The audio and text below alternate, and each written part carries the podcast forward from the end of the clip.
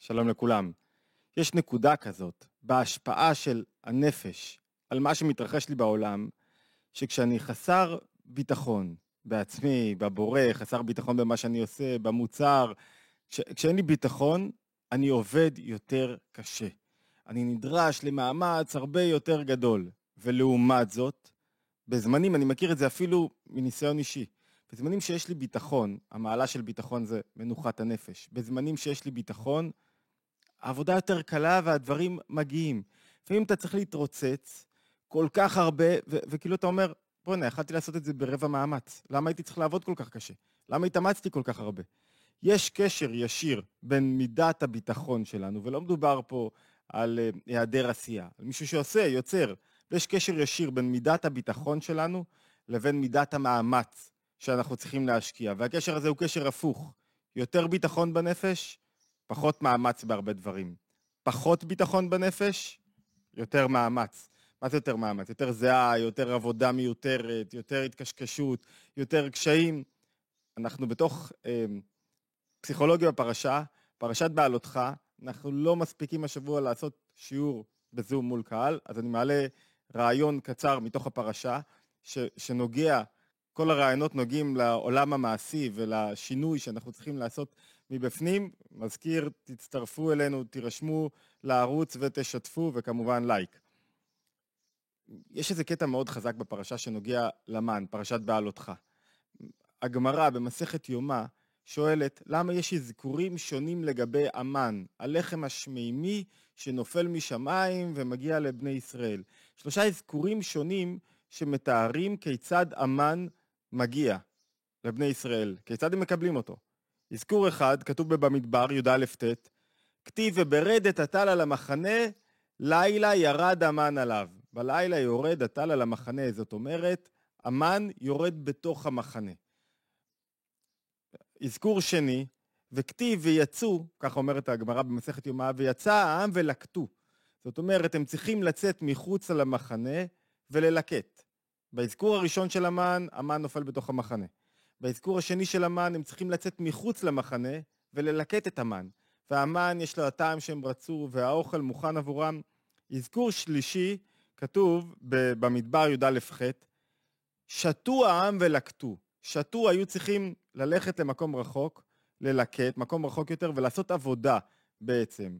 כדי להפוך את המן לאוכל, לטחון אותו, להכין אותו באופן כלשהו. אז הגמרא שואלת במסכת יומא, איך מתיישבים שלושת האפשרויות הללו לקבלת המן? תחליטו, או שהמן ירד בתוך המחנה, או שהיו צריכים לצאת מחוץ למחנה אבל קרוב, או שהיו צריכים להשקיע מאמץ גדול, הליכה, עשייה, עבודה, הכנה, כדי שהמן, כדי שנוכל לזכות במן. וככה מיישבת את הסתירה המן. היא אומרת, הלחם, הלחם, בדרך כלל בפרשנות, הוא פרנסה. והלחם הגיע לכל אדם לפי מעלתו. צדיקים ירד להם בתוך המחנה על פתח ביתם. בינוניים יצאו ולקטו, יצאו קרוב ולקטו, ורשעים שתו ולקטו. זאת אומרת, לפי המצב הנפשי של האדם, לפי הניצחונות שלו, לפי ההתמודדות שלו, ככה המן היה מגיע אליהם. ומגבילים את זה גם לצדיקים, היו מקבלים את המן כלחם. מה זה לחם? לחם צריך המון עבודה כדי לייצר לחם. לקצור, ללוש, סדרה של פעולות שצריכים כדי לייצר לחם. היה מגיע להם מוכן. בינוניים היה מגיע אליהם כעוגות, זאת אומרת, היו צריכים עדיין לאפות את הלחם. ורשעים היו צריכים להתחיל מן התחינה, לטחון בריחיים, לעשות את כל העבודה, כדי שהמן יהפך למשהו שהם יכולים לאכול. ומן, רק עוד מילה אחת לגבי מן, מן אומר, אה, הרס"ג, רבי סעדיה גאון, אומר, אם מישהו הולך בדרך רחוקה, הוא לא יודע איזה פרשה קוראים בשבת הזאת. אז מה הוא קורא? את פרשת המן. למה דווקא פרשת המן? כי פרשת המן מסמלת את המהות של השבת. מה זה המהות של השבת? שהדברים מוכנים, עזוב הכל. למה לא צריך לעשות מלאכה? כי העולם מוכן. אני לא צריך לטרוח, יש לי כבר שלמות, המצב שלם. אני רק צריך לזהות את זה. לפעמים אדם, גם בתוך שבת, עובר טלטלות ובלבולים, אבל עבורו הוא צריך להביא את עצמו, כשהוא עובד על עצמו, למצב, מה זה מצב של צדיק בשבת? שהכל מוכן לי, אני לא צריך לטרוח. האוכל כבר הכנתי ערב שבת, הכל כבר ראוי ומוכן ואני יכול רק לנוח ולהשיג את מנוחת הנפש. לכן המן מייצג מצב של שלמות. הוא מגיע, אתה אוכל אותו, הוא מצב, אפשר ליזון ממנו, הוא מייצג מצב של שלמות, שכולם מקבלים ממנו. השאלה, כמה מאמץ אני צריך להשקיע? מה זאת אומרת כמה מאמץ אני צריך להשקיע? יש אמ, שתי פרשנויות יפות, אחד של רבי חיים מצ'רנוביץ', בעל הבאר מים חיים, ואחד של רבי נחמן מברסלב. באר מים חיים אומר, למה, מי הם, ה, אה, אה, מי הם הרשעים ומי הם הבינוניים? מי שהיה חסר לו באמונתו. ואז בגלל שהיה לו שטות בראש, הוא היה בטוח שהוא צריך לעבוד, לעבוד, לעבוד, לעבוד ולעשות כל הזמן וליצור, והוא היה חייב עכשיו לקחת, לטחון ולעשות את הלחם. אבל אם הוא היה מתבונן טוב, הוא היה רואה שהכל כבר מוכן לו. הוא צריך לעשות את הכלי שלו. אבל לא להיות קדחתנות, לא להיות בהיסטריה, לא לאבד את הביטחון שלו. לעומת זאת, מי שהיה לו ביטחון, דרגת צדיק, עמד, ירד לו בתוך פתח ביתו. הדברים הגיעו אליו, ואמרתי, אני מכיר את זה מהבחינה האישית. לפעמים אני עובד כל כך הרבה כדי להשיג איזה משהו, ולא מגיע אליי. מתרוצץ ומתקשר ומבקש, וזה לא מגיע אליי. ואז בסוף זה מגיע אחרי שהתאמצתי, ולפעמים אני יושב, עושה מה שאני צריך לעשות, מגדל בתוכי את מידת הביטחון שהדברים יגיעו, והנה הדברים קורים. זה נכון גם לגבי זוגיות, לא רק לגבי פרנסה. אתה יכול לראות אנשים שהסטרס סביב הזוגיות, והילדים שלהם אין להם זוגיות, ומה יהיה, ואיך הם יסתדרו, והלחץ, רק הלחץ מונע מהזוגיות להגיע. דיברנו אתמול ב-252 במסגרת אה, איך אני יודע שבן הזוג המתאים לי הוא המתאים לי ביותר, וזה דיון שלם היה, אבל אחת הנקודות היא שהסטרס מסתיר לי את האפשרויות, מונע ממני מלראות את בן הזוג, מונע ממני מלראות את האיכויות שלו. חוסר הביטחון מונע ממני מלראות מה בדיוק אני צריך לעשות, ומונע וגורם לי להשקיע מאמץ הרבה יותר גדול. רבי נחמן מברסלב אומר ששבת, הרי המן מייצג את עיקר השבת. השבת עבורו, שבת, ככה אני קורא ליקוטי מאורן קי"ט, א', שבת הוא בחינת דעת. מה זאת אומרת דעת? שבת זה התקשרות. זה עוד שאתה קשור למשהו, שאתה באמת מוכן לשחרר, הכל יהיה מוכן לי, כל השבוע אתה מכין כמעט את השבת.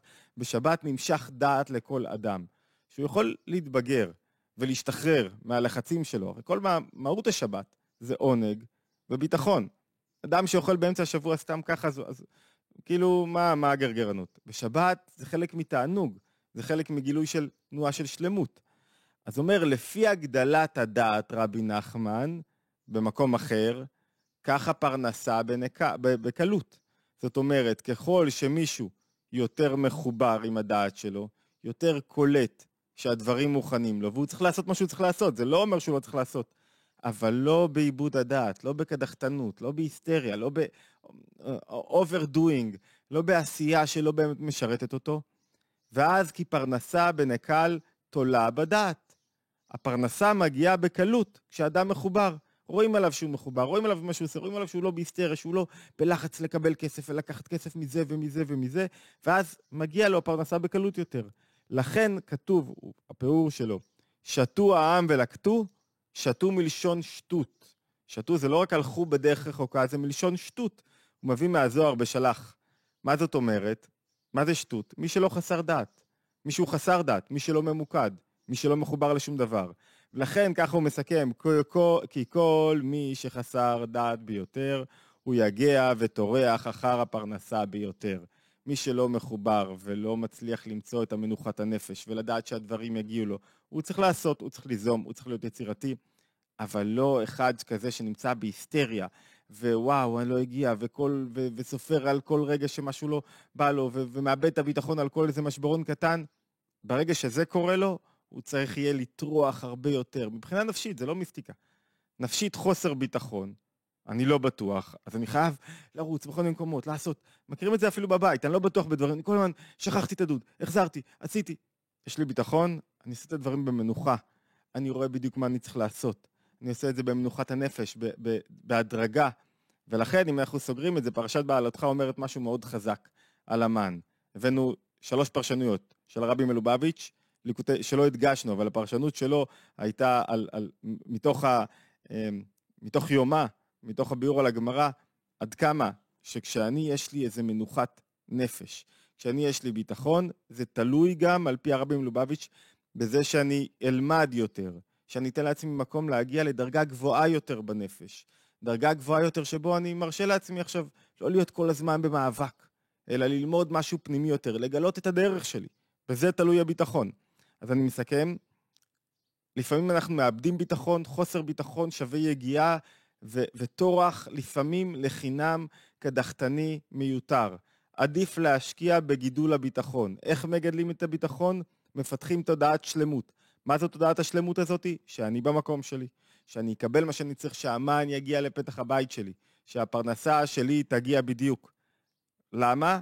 כי המן הוא כמו שבת, שבת בחינת דעת. גם מהשבת עצמה, השלמות של שבת. תחשבו מה זה, מחזור. כל שבעה ימים, יום אחד, אומרים לך, תנוח, תשחרר. ת, תגלה את השלמות בנפש שלך, בחיים שלך, במשפחה שלך, בבית שלך, תגלו כל אחד את זה. אחת ואחת, כמובן. וכשאני מגלה את, את הדעת הזאת, אז הפרנסה מגיעה אליי בקלות. כי, כי אני רואה את הדברים, אני רואה את השלמות, ואני גם שמח בכל דבר. שנזכה כולנו לפתח, לעבוד על מידת הביטחון שהיא מצילה חיים ממש בנפש. אה, מזכיר להירשם לערוץ, לשתף ולייק, להשתמע בהתבוננות היומית הבאה.